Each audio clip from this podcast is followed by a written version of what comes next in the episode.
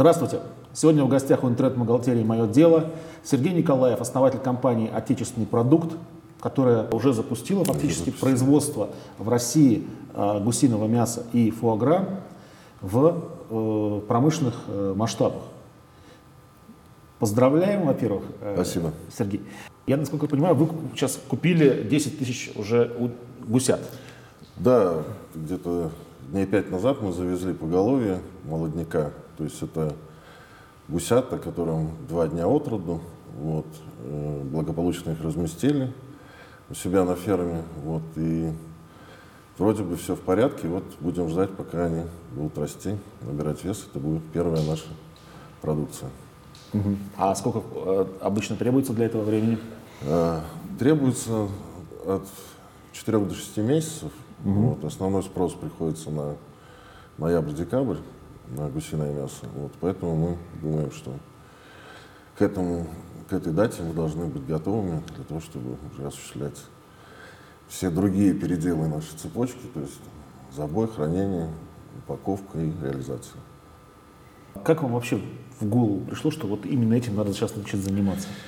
Ну, на самом деле, это достаточно оппортунистическая была идея. То есть, если бы кто-то ко мне пришел и сказал, давай займемся там, строительством коттеджей, и принес хороший бизнес-план, наверное, я бы занялся строительством коттеджей. Вот. Ну, так получилось. Речь зашла о сельском хозяйстве, мы стали думать, что это может быть, вот, и выбор пал на гусей, поскольку гусиный рынок не так развит в России, как э, рынок куриный, там, скажем, или другой птицы. Они достаточно неприхотливые и считаются экологически чистыми. Вот. Поэтому, имея собственные угодья земельные и водоемы, мы надеемся, что одной из главных ключевых компетенций наших будет выращивание вот именно гусей с такими свойствами экологически чистых угу. птиц. А где хозяйство находится? Хозяйство находится в Спасском районе Рязанской области. Это от Рязани примерно полчаса езды на машине. Угу. Почему именно там выбрали место? Смотрели разные фермы, вот, но это предложение было наиболее оптимальным, скажем так, по с нашей точки зрения, по соотношению цена-качество. И опять же возможность приобретения земли сельскохозяйственной, и, э, где наличествовали также несколько прудов, вот оно как бы сделал, определило наш выбор в пользу этого хозяйства. Там было несколько ферм, на самом деле, которые не были столь разрушены, как мы смотрели в других местах, вот поэтому, так сказать, относительно небольшой объем инвестиций позволил нам их реставрировать и в короткий срок запустить производство. Угу. А когда было э, принято решение о запуске проекта? Полгода назад. То есть уже после санкций и после... Да, конечно. Да. Ну, до роста еще евро, получается, да? И ну, доллара. в данном случае евро нас не очень интересовало, ни евро, ни доллар, потому что понятно, что основной сбыт будет приходиться на, э, на московский регион, вот, пока. И единственное, что мы Наверное, постараемся продавать также пух и перо на экспорт, возможно. Поскольку экспорт, в данном случае мы там, окажемся в плюсе, если все получится. Вот. Хотя сейчас, видите, рубль стабильный достаточно. Поэтому мы на это не смотрим, скажем так. Угу. Но сейчас э, пошли переговоры с Венгрией, с, э, еще с другими странами о том, чтобы уже вернуть их продукцию на российский рынок. Э, как вы к этому относитесь?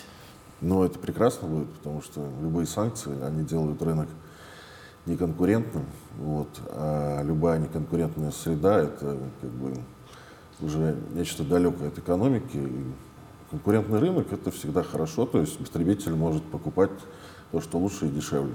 Это всегда здорово. Но конкурентный рынок, он же зависит от курсов э, валют, которые не всегда, скажем так, объективны.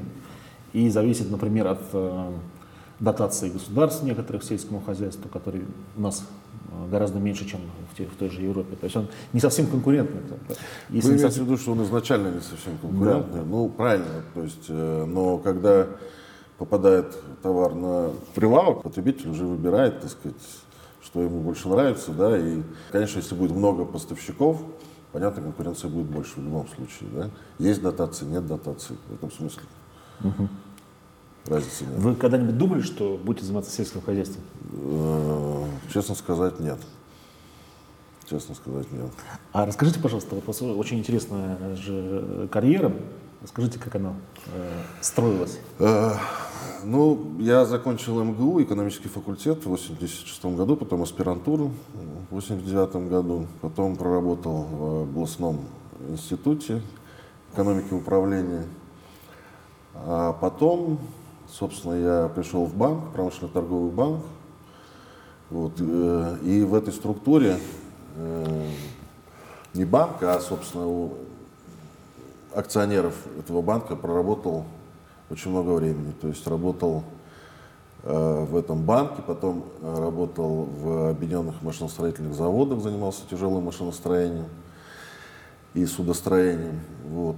Потом я возглавлял, скажем так, family office одного из акционеров, собственно, вот этой всей промышленной структуры. Вот. И на самом деле все проекты были завершены. Вот. И я думал, у нас чем-то надо заниматься все равно. Вот. Понятно, что это должен был быть собственный бизнес. Вот. И я встречался с людьми, разговаривал, ну и вот, так сказать, так и пришли к этому. А каков был примерно объем а, инвестиций? Объем инвестиций примерно около 30 миллионов рублей сейчас к настоящему моменту сделал. Угу. Вот, я думаю, это не предел, вот, потому что понадобится еще, так сказать, там, оборотный капитал. Вот, я думаю, что это примерно будет 500-600 миллионов долларов, если в долларах переводить. Миллионов 40, миллионов 40 рублей объем инвестиций. Угу. То есть довольно-таки скромно, да? И мне казалось, что это больше. Нет, это да. же пилотный проект. Угу. Вот, это же пилотный проект. То есть этот проект предусматривает выращивание э, гусей, э, скажем, поголовьем 10 тысяч штук. Да? Задача стоит так, чтобы надо посмотреть, в принципе, что получится.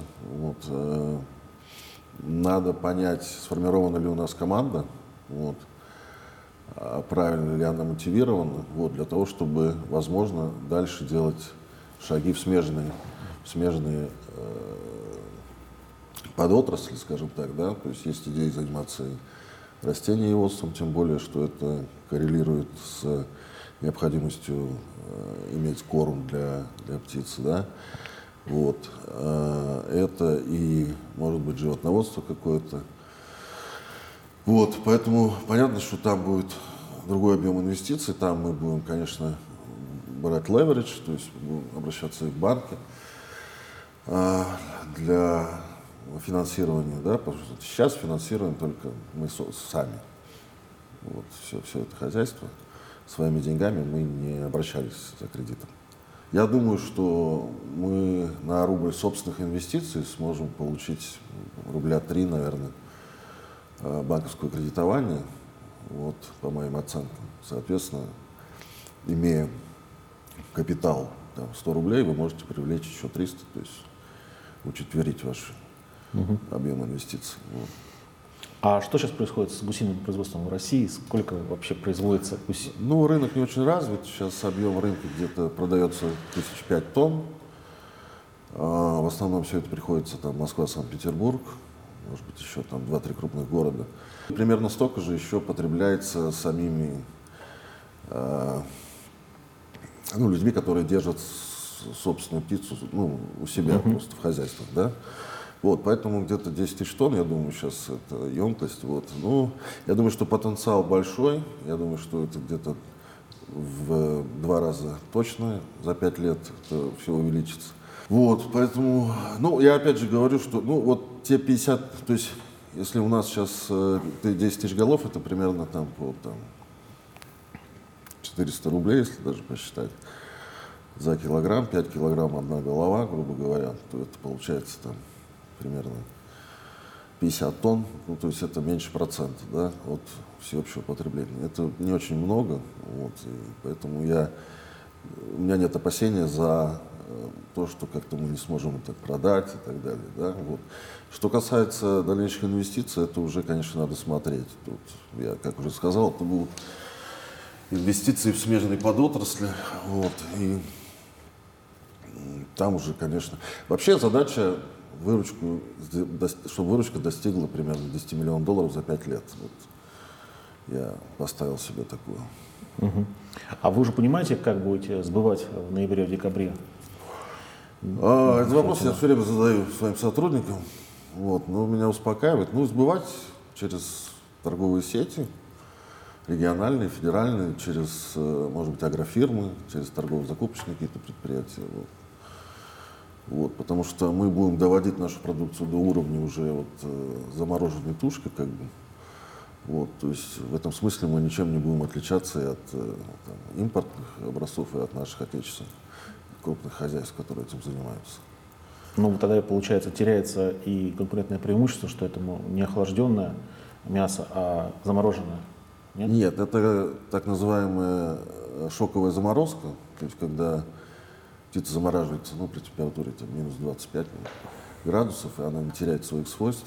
Вот, то есть, э, ну, возможно, и свежее, свежее мясо, поставки свежего мяса, да, то есть это будет зависеть просто от э, Э, тех договоренностей, которые мы достигнем там, вот в эти шесть месяцев до того, как начнется продажа.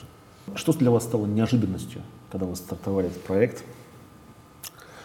Э, мы столкнулись с, как ни странно, мне казалось, что вот сейчас, в это время, у нас не будет проблем с э, рабочей силой. Ну, вот матушка Россия оказалось, что не так просто ее найти. Вот, и приходится прибегать к помощи э, людей с гастарбайтеров и так далее. Вот. И, ну, мы хотим, чтобы мы оформляем все четко, да, и сталкиваемся с, с большими проблемами там, вот для людей, чтобы получить патент. Э, так сказать, у нас были случаи, что как-то это все долго было, но в конечном итоге все это получилось. Но тем не менее, проблема трудовых ресурсов, вот, она стоит. Ну, тем более, что это же там не Москве, да, это там в Рязанской области, там в селе Новики, там, это далеко. Вот, и... Ну, как-то решаем, как-то решаем. Угу. А гусят вы где закупали? Мы закупали в Воронежской области в одном из хозяйств. Вот, они ехали к нам 17 часов. Вот, мы очень переживали, что они ехали без воды, без еды, но все вроде как закончилось успешно. Там, тот падеж, который мы ожидали, он и близко не был достигнут, то есть там, потеряли совсем чуть-чуть. Вот. Потому что эта проблема вот в первые недели, она стоит очень остро, да, потому что они маленькие, там как-то еще плохо соображают, друг на дружку залезают. Вот. Обычно такая цифра, что 15% падежа, то есть вот от начала, от завоза до продажи, если вы теряете 15%, это считается нормой. Вот. Но мы, я думаю, что мы и 10% не достигнем. Помимо проблемы с поиском а, людей для работы, а, что еще было такой неожиданностью или, может быть, приятной неожиданностью? Ну, приятной неожиданностью было то, что нам вот глава района стал помогать, так сказать, вот очень тепло отнесся к нам. А так, ну нет, рабочие, рабочие сложности. Рабочие сложности, как, как обычно это бывает. Вот. А, ну, ну, рабочие моменты, ну, так, так, таких, которые можно было бы выделить, я бы... Но вы лично там находились, в Рязанской области? Я лично? Ну, все это Нет, время? я лично был там два раза или три. А, то есть вы такой да. инвестор? Скажем. Я инвестор, основной. То есть даже при запуске, вы, так сказать, это не, не были там? Нет, ну это не требуется. То есть я получаю ежедневные отчеты там, и по скайпу говорим, и там другие средства коммуникации, поэтому...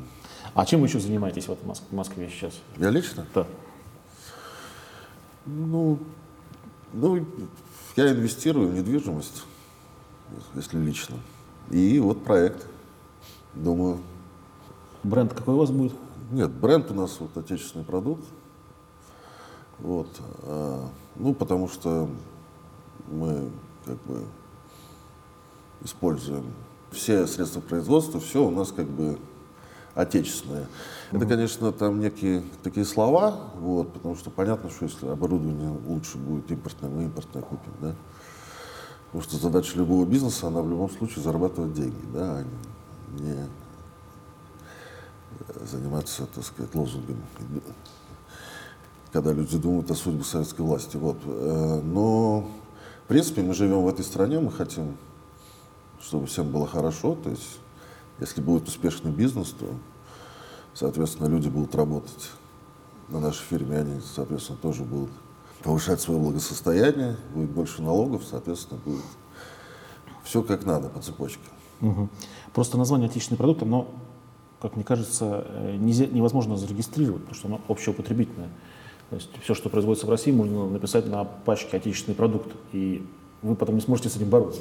Ну, вот зарегистрировали, видите, зарегистрировали. компанию. А, ну компанию да. понятно. А вот Вы имеете бренд? торговую марку, да. Ну, Торговый знак, как это Вы думаете, будут проблемы? Я думаю, это просто не зарегистрируют как название.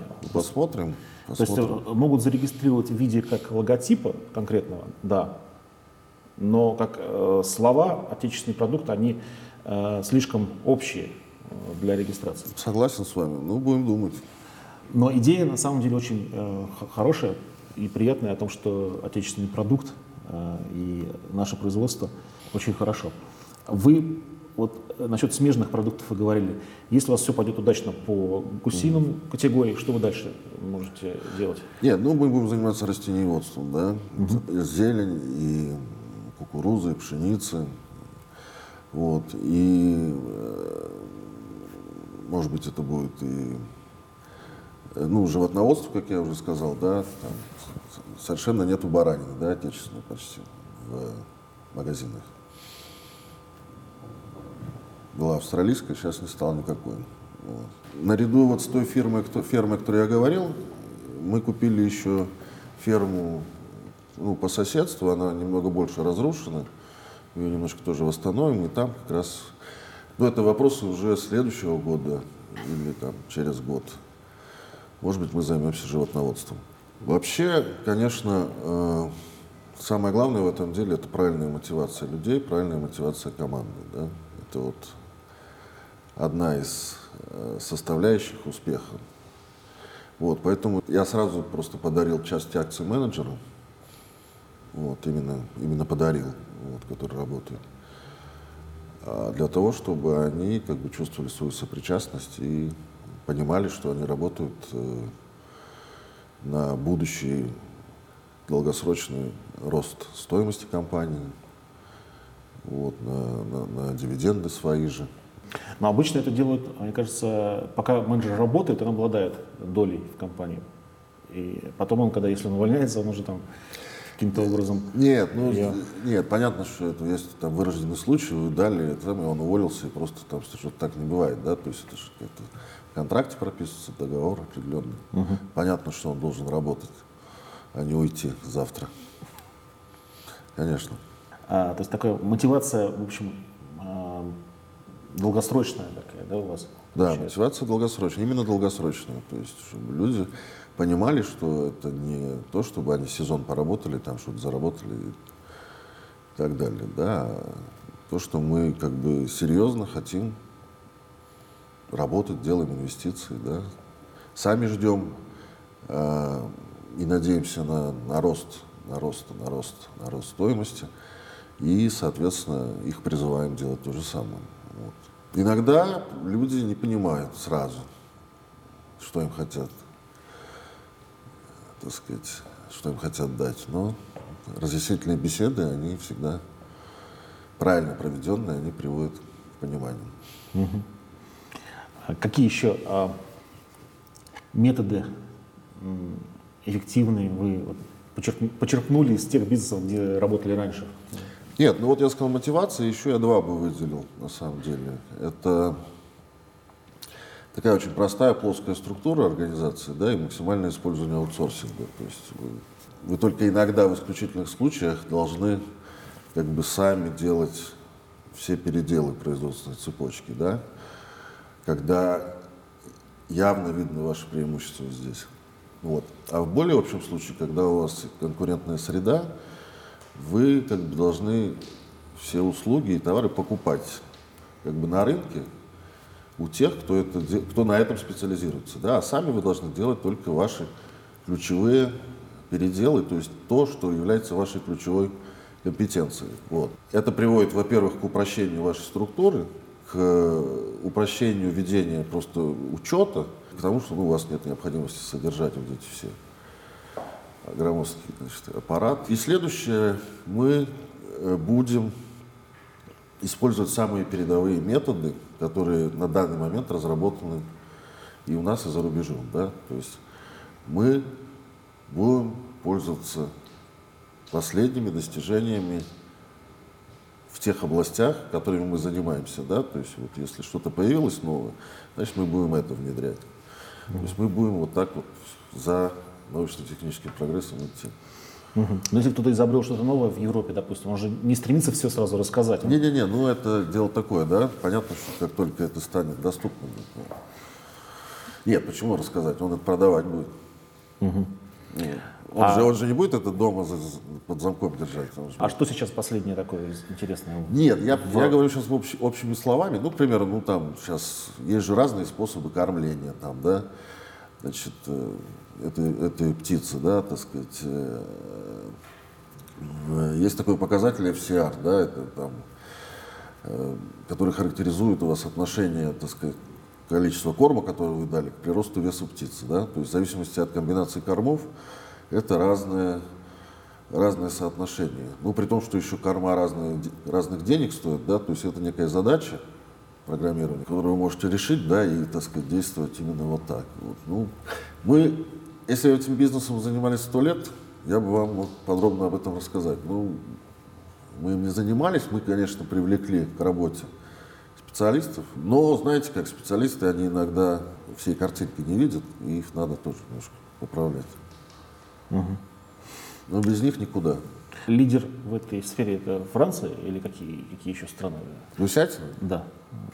Мне сложно сказать. Я знаю, что нам поставляют на рынок вот французы, поляки э, самые венгры, поляки.